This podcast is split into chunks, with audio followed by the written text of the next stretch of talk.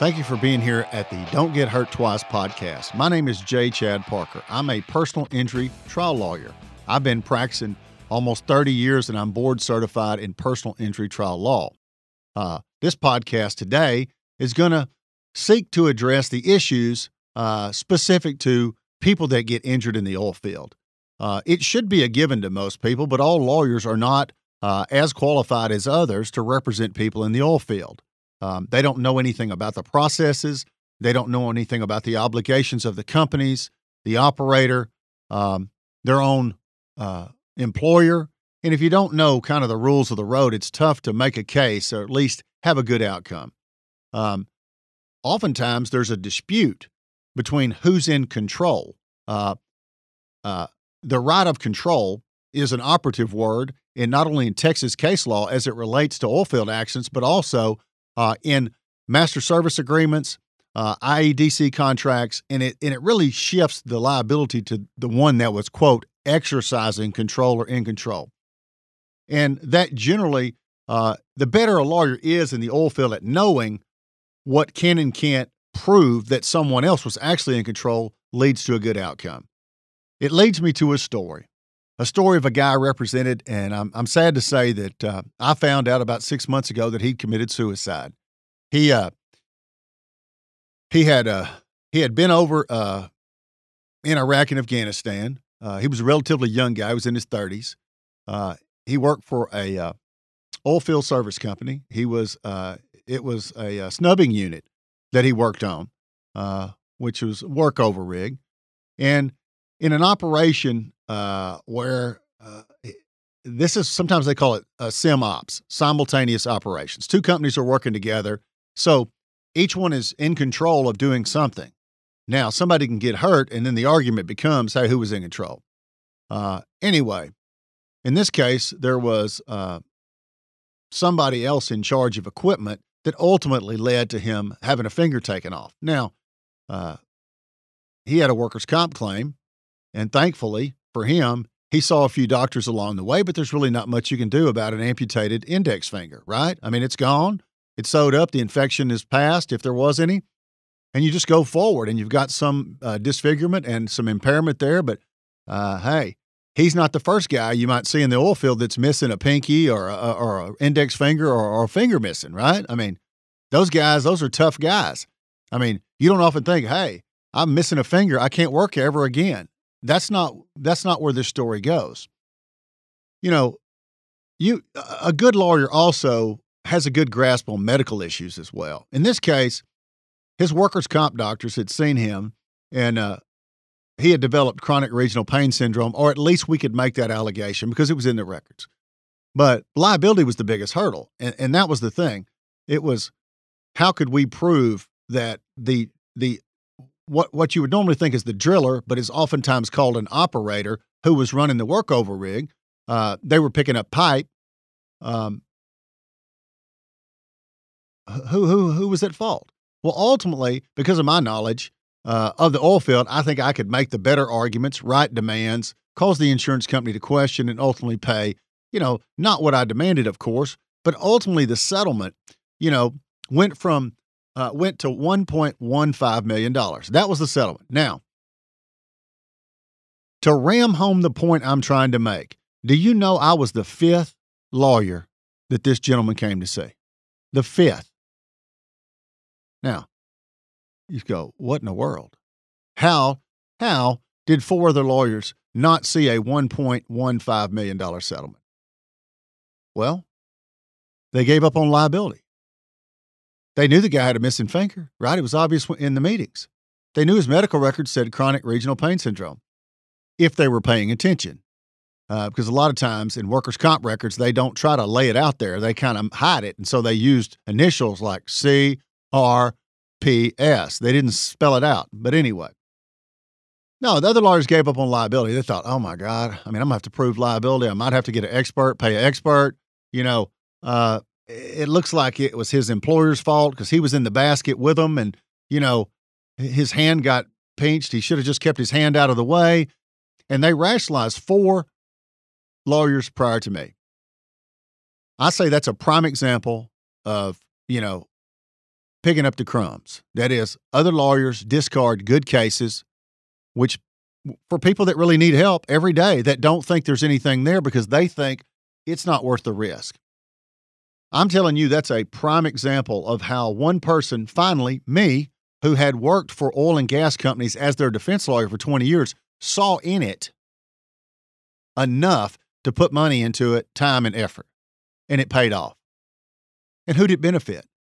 The injured worker, the oil field worker that sometimes has to go around trusting this lawyer or this lawyer knows what they're doing and they have no idea.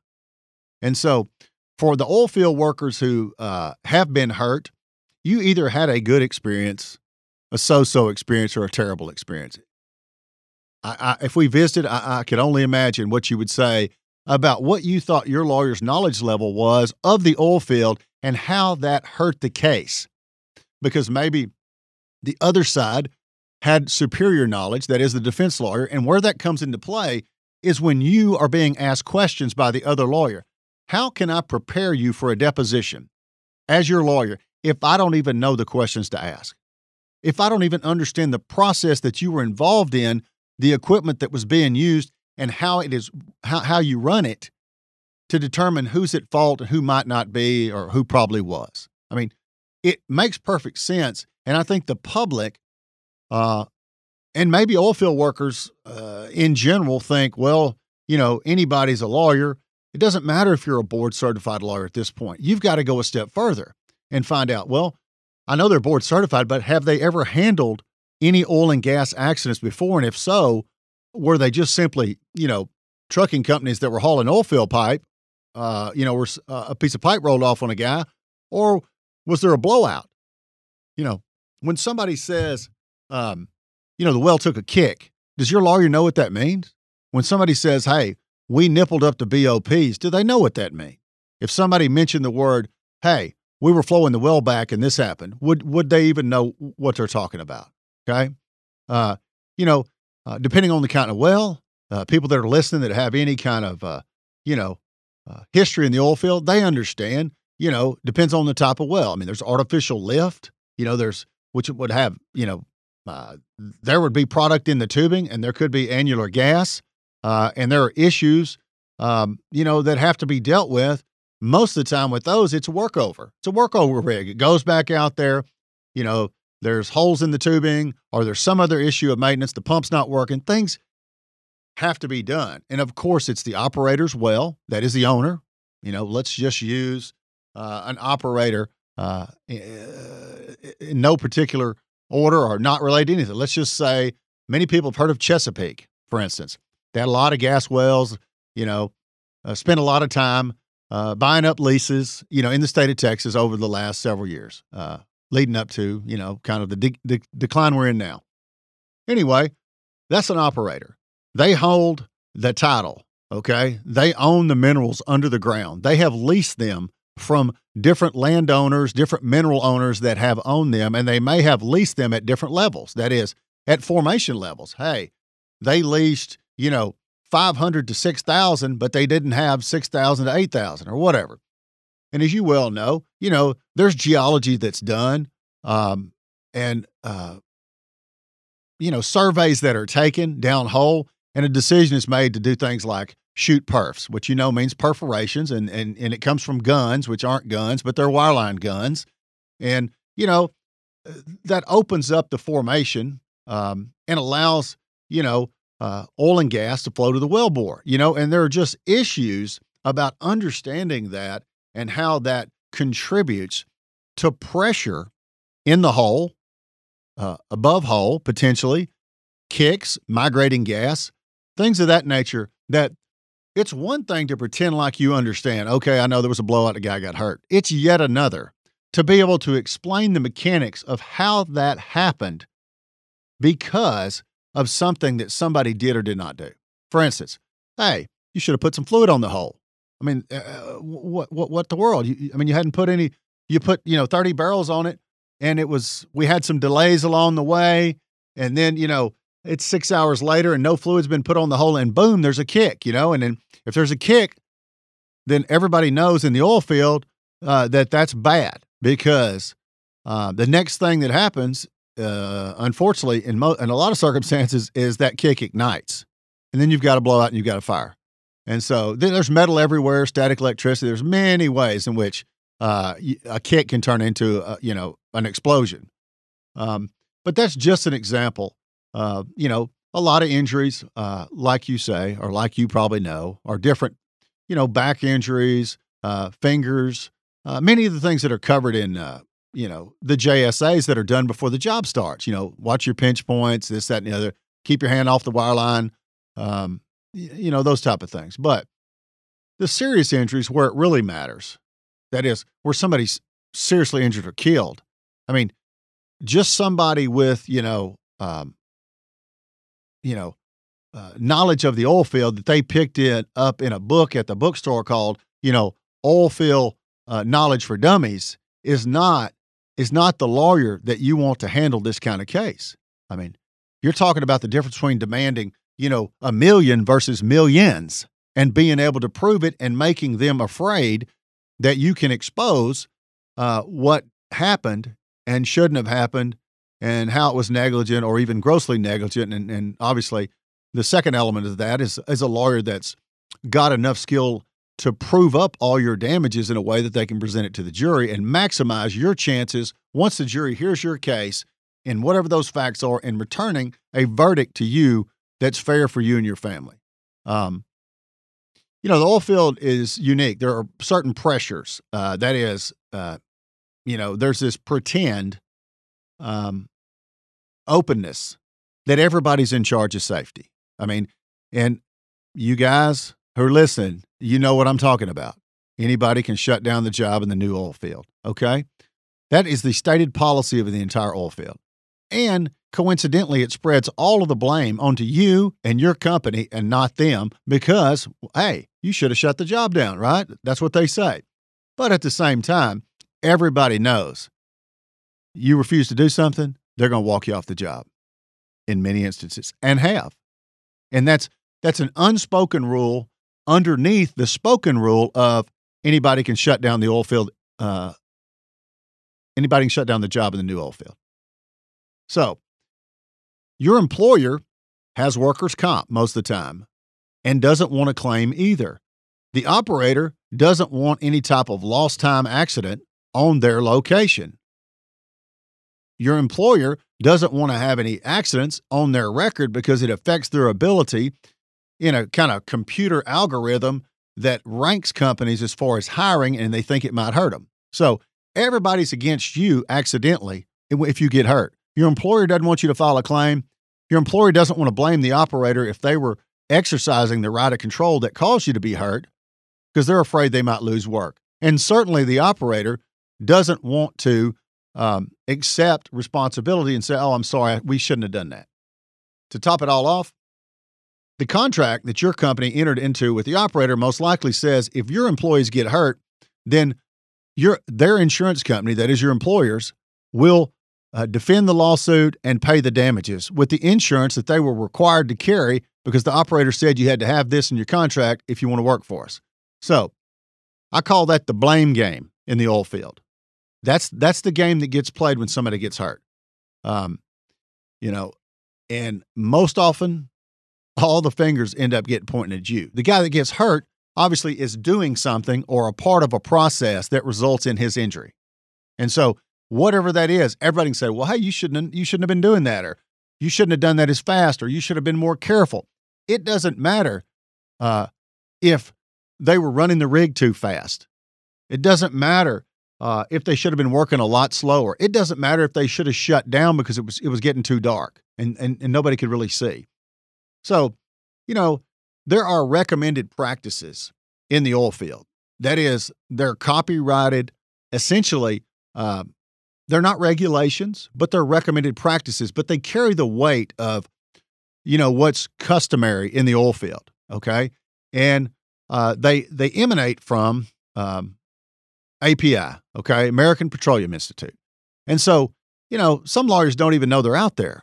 Uh, and oftentimes they lay out the process that should be followed in an operation. And of course, if there's a deviation by a company, I mean, it's almost like a, a checklist for how to prove what they did wrong by their own regulations of a group, an organization that they're a member of. And so, you know, that cuts down. If your lawyer has that kind of knowledge, like I do, oftentimes I don't hire an expert right off the bat. Uh, I mean, I gather the information, look at it myself, start to think about what am I seeing. Then the experts use later on, if I need one, um, in order to answer questions I have, fill in gaps, maybe instruct me on some technical things that I don't quite understand in a way that I can, you know, ask questions better of their witnesses. And what I've done for the, the oil field worker is I don't have a hundred thousand in expenses and an expert before we get to the depositions. Um, because that money comes out of your money. And then, you know, most people, when they settle up, they never think to question their lawyer, like, hey, why do we have all these expenses? Well, the, the short answer is, um, well, um, the lawyer should be able to explain why that expert was retained when it was and how this benefits, you know, the overall. In many instances, uh, people have just accepted that that's a level of, you know, uh, the learning curve that they're going to learn on you. Okay. So uh, the reason I'm saying and have been a board certified personal injury trial lawyer doesn't mean a thing right now, other than they could try the case and do a good job, maybe. Uh, the other thing is, um, you know, their competency or proficiency saves and potentially saves a lot of money on expert fees that might have been completely unnecessary in the first place. Imagine somebody who knows what they're talking about. They get all the records, you know, you finished treating, you've recovered, you know, whatever happened to you, you've got a certain amount of medical bills, you lost wage for a certain amount of time. Maybe you've lost some uh, function in your, in maybe your knee, your shoulder, or something, you know, had a surgery and you might need another one in the future. And we've allocated for all that and got a doctor to issue a report or whatever. Well, I make a demand uh, in two ways. I have a liability paragraph where I start with, and I have medical injury slash damages of you. In the liability, let's say I know what I'm talking about. And I lay out exactly what happened, uh, why it happened, why it shouldn't have happened, and who was at fault, and what recommended practice or other, uh, you know, standard was violated in, in clear and uncertain terms. Versus somebody else who just simply says in the liability paragraph, my client was hurt due to your actions. And that's all they say. Which one of you, I mean, which one of those do you think is going to get serious consideration for a settlement either prior to litigation or after litigation before it gets too deep. I mean, I suggest to you it's probably going to be the one where they look at uh, the lawyer that has explained that he or she has knowledge of the process and the oil and gas industry in general and probably give them a little bit more credibility, which will likely be reflected in the offers.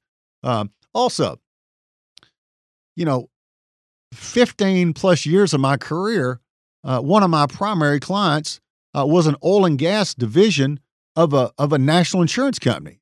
And since I worked in Texas, I mean, the cases that I got from them were all oil field related accidents. That means everybody in that case was hurt in the oil field, not in a car wreck, not this, but hurt in the oil field. And through that, what I did was I represented operators, people that owned the well, and hired the company men. Company men who were hired by the operator and classified as independent contractors, but generally were completely controlled uh, because the operator had, um, you know, uh, originated the well uh, prognosis of the well plan that they had to follow. Um, you know, and then service contractors would be everybody from the uh, the drilling contractor if they were drilling a new well, uh, workover crew if they were coming out to do maintenance or something else, and and all the other subcontractors, whether it be wireline, directional drilling, uh, or what have you, that would come out there and all inter- interact in you know what the oil field refers to as sim ops, simultaneous operations. When, when things arguably can be the most dangerous, and when the blame game that I talked about uh, potentially becomes you know uh, the most likely for you. But anyway, so, um, with all that as a backdrop, um, you could quickly talk to me, talk to another lawyer, talk to a person that works in the oil field, and you could tell pretty quick if you just ask some questions what do they know and what don't they know because you can you can bet this anytime a lawyer says or hears, hey, this is an oil field case, they're thinking, okay, like a trucking case, they have to have bigger limits. This is a better case. I'm going to make a better fee, right? Well, here's how they may make that fee if you don't watch out. They sign you up and then they refer you out to somebody like me or somebody else. Okay. Now, why even sign up with them? You know how you avoid that? If you're hurt in oil field, you're always going to be hurt. It's not like you got to sign up in the next two minutes or the next three days. Otherwise, you're you're lost. Like I told you about my client, he got to me after four lawyers. Okay, it was months before he got to me. So don't worry about that. You know what happened to you. You know what operation you were working on. You know what company you work for and what they were doing. You know what your instructions were and what type of work was being done. You know all of that. Your lawyer should be able to talk with you in a way if you ask some of the questions and provide him some of the information that alerts you that this person knows very little, if anything, about what you're talking about. And that should be the first uh, clue that this person may not be the best lawyer, even though they may be a great one. It may not be the best lawyer for you in this circumstance. Um, you know, I've worked on so many different cases um, involving the oil field. Some, um, you know, some sad cases, some some really bad cases, but you know, the processes a lot of times are very similar to what happens. It's just, you know, well conditions change. People do dumb things and and that changes. And so, you know, uh, a good working knowledge of the oil field, you know, drilling and production, right? I mean, you know, you, you drill the hole, that's a whole, you know, that's a set of contractors uh, and objectives in order to get the hole drilled. I mean, that's, you know, you start out and you spud the well, and then after you built the location, and then here you go, right? And then um, if there's a decision to frack the well, of course, you know, the drilling rig's gone, and uh, and then they come frack the well. Uh, and then once they frack the well, the well is is ready to be produced. Okay. And you know, I mentioned flowback earlier. I mean, obviously, after they frack the well, they're going to have to flow back the frack fluid to get it out of there. Okay. I mean, there's technology that's evolving. They used to pump gel, uh, you know, that they refer to as gel breakers. It, it would go down there uh, and they'd pump it as gel and it would get in the formation and maybe open the formation a little bit more. And then after time, the heat combination, the gel would break, it turned to water, and they'd flow it back out. And there's all these things, which leads to the production of the well. The well gets on production, which means it's making oil or making gas or making a combination of both.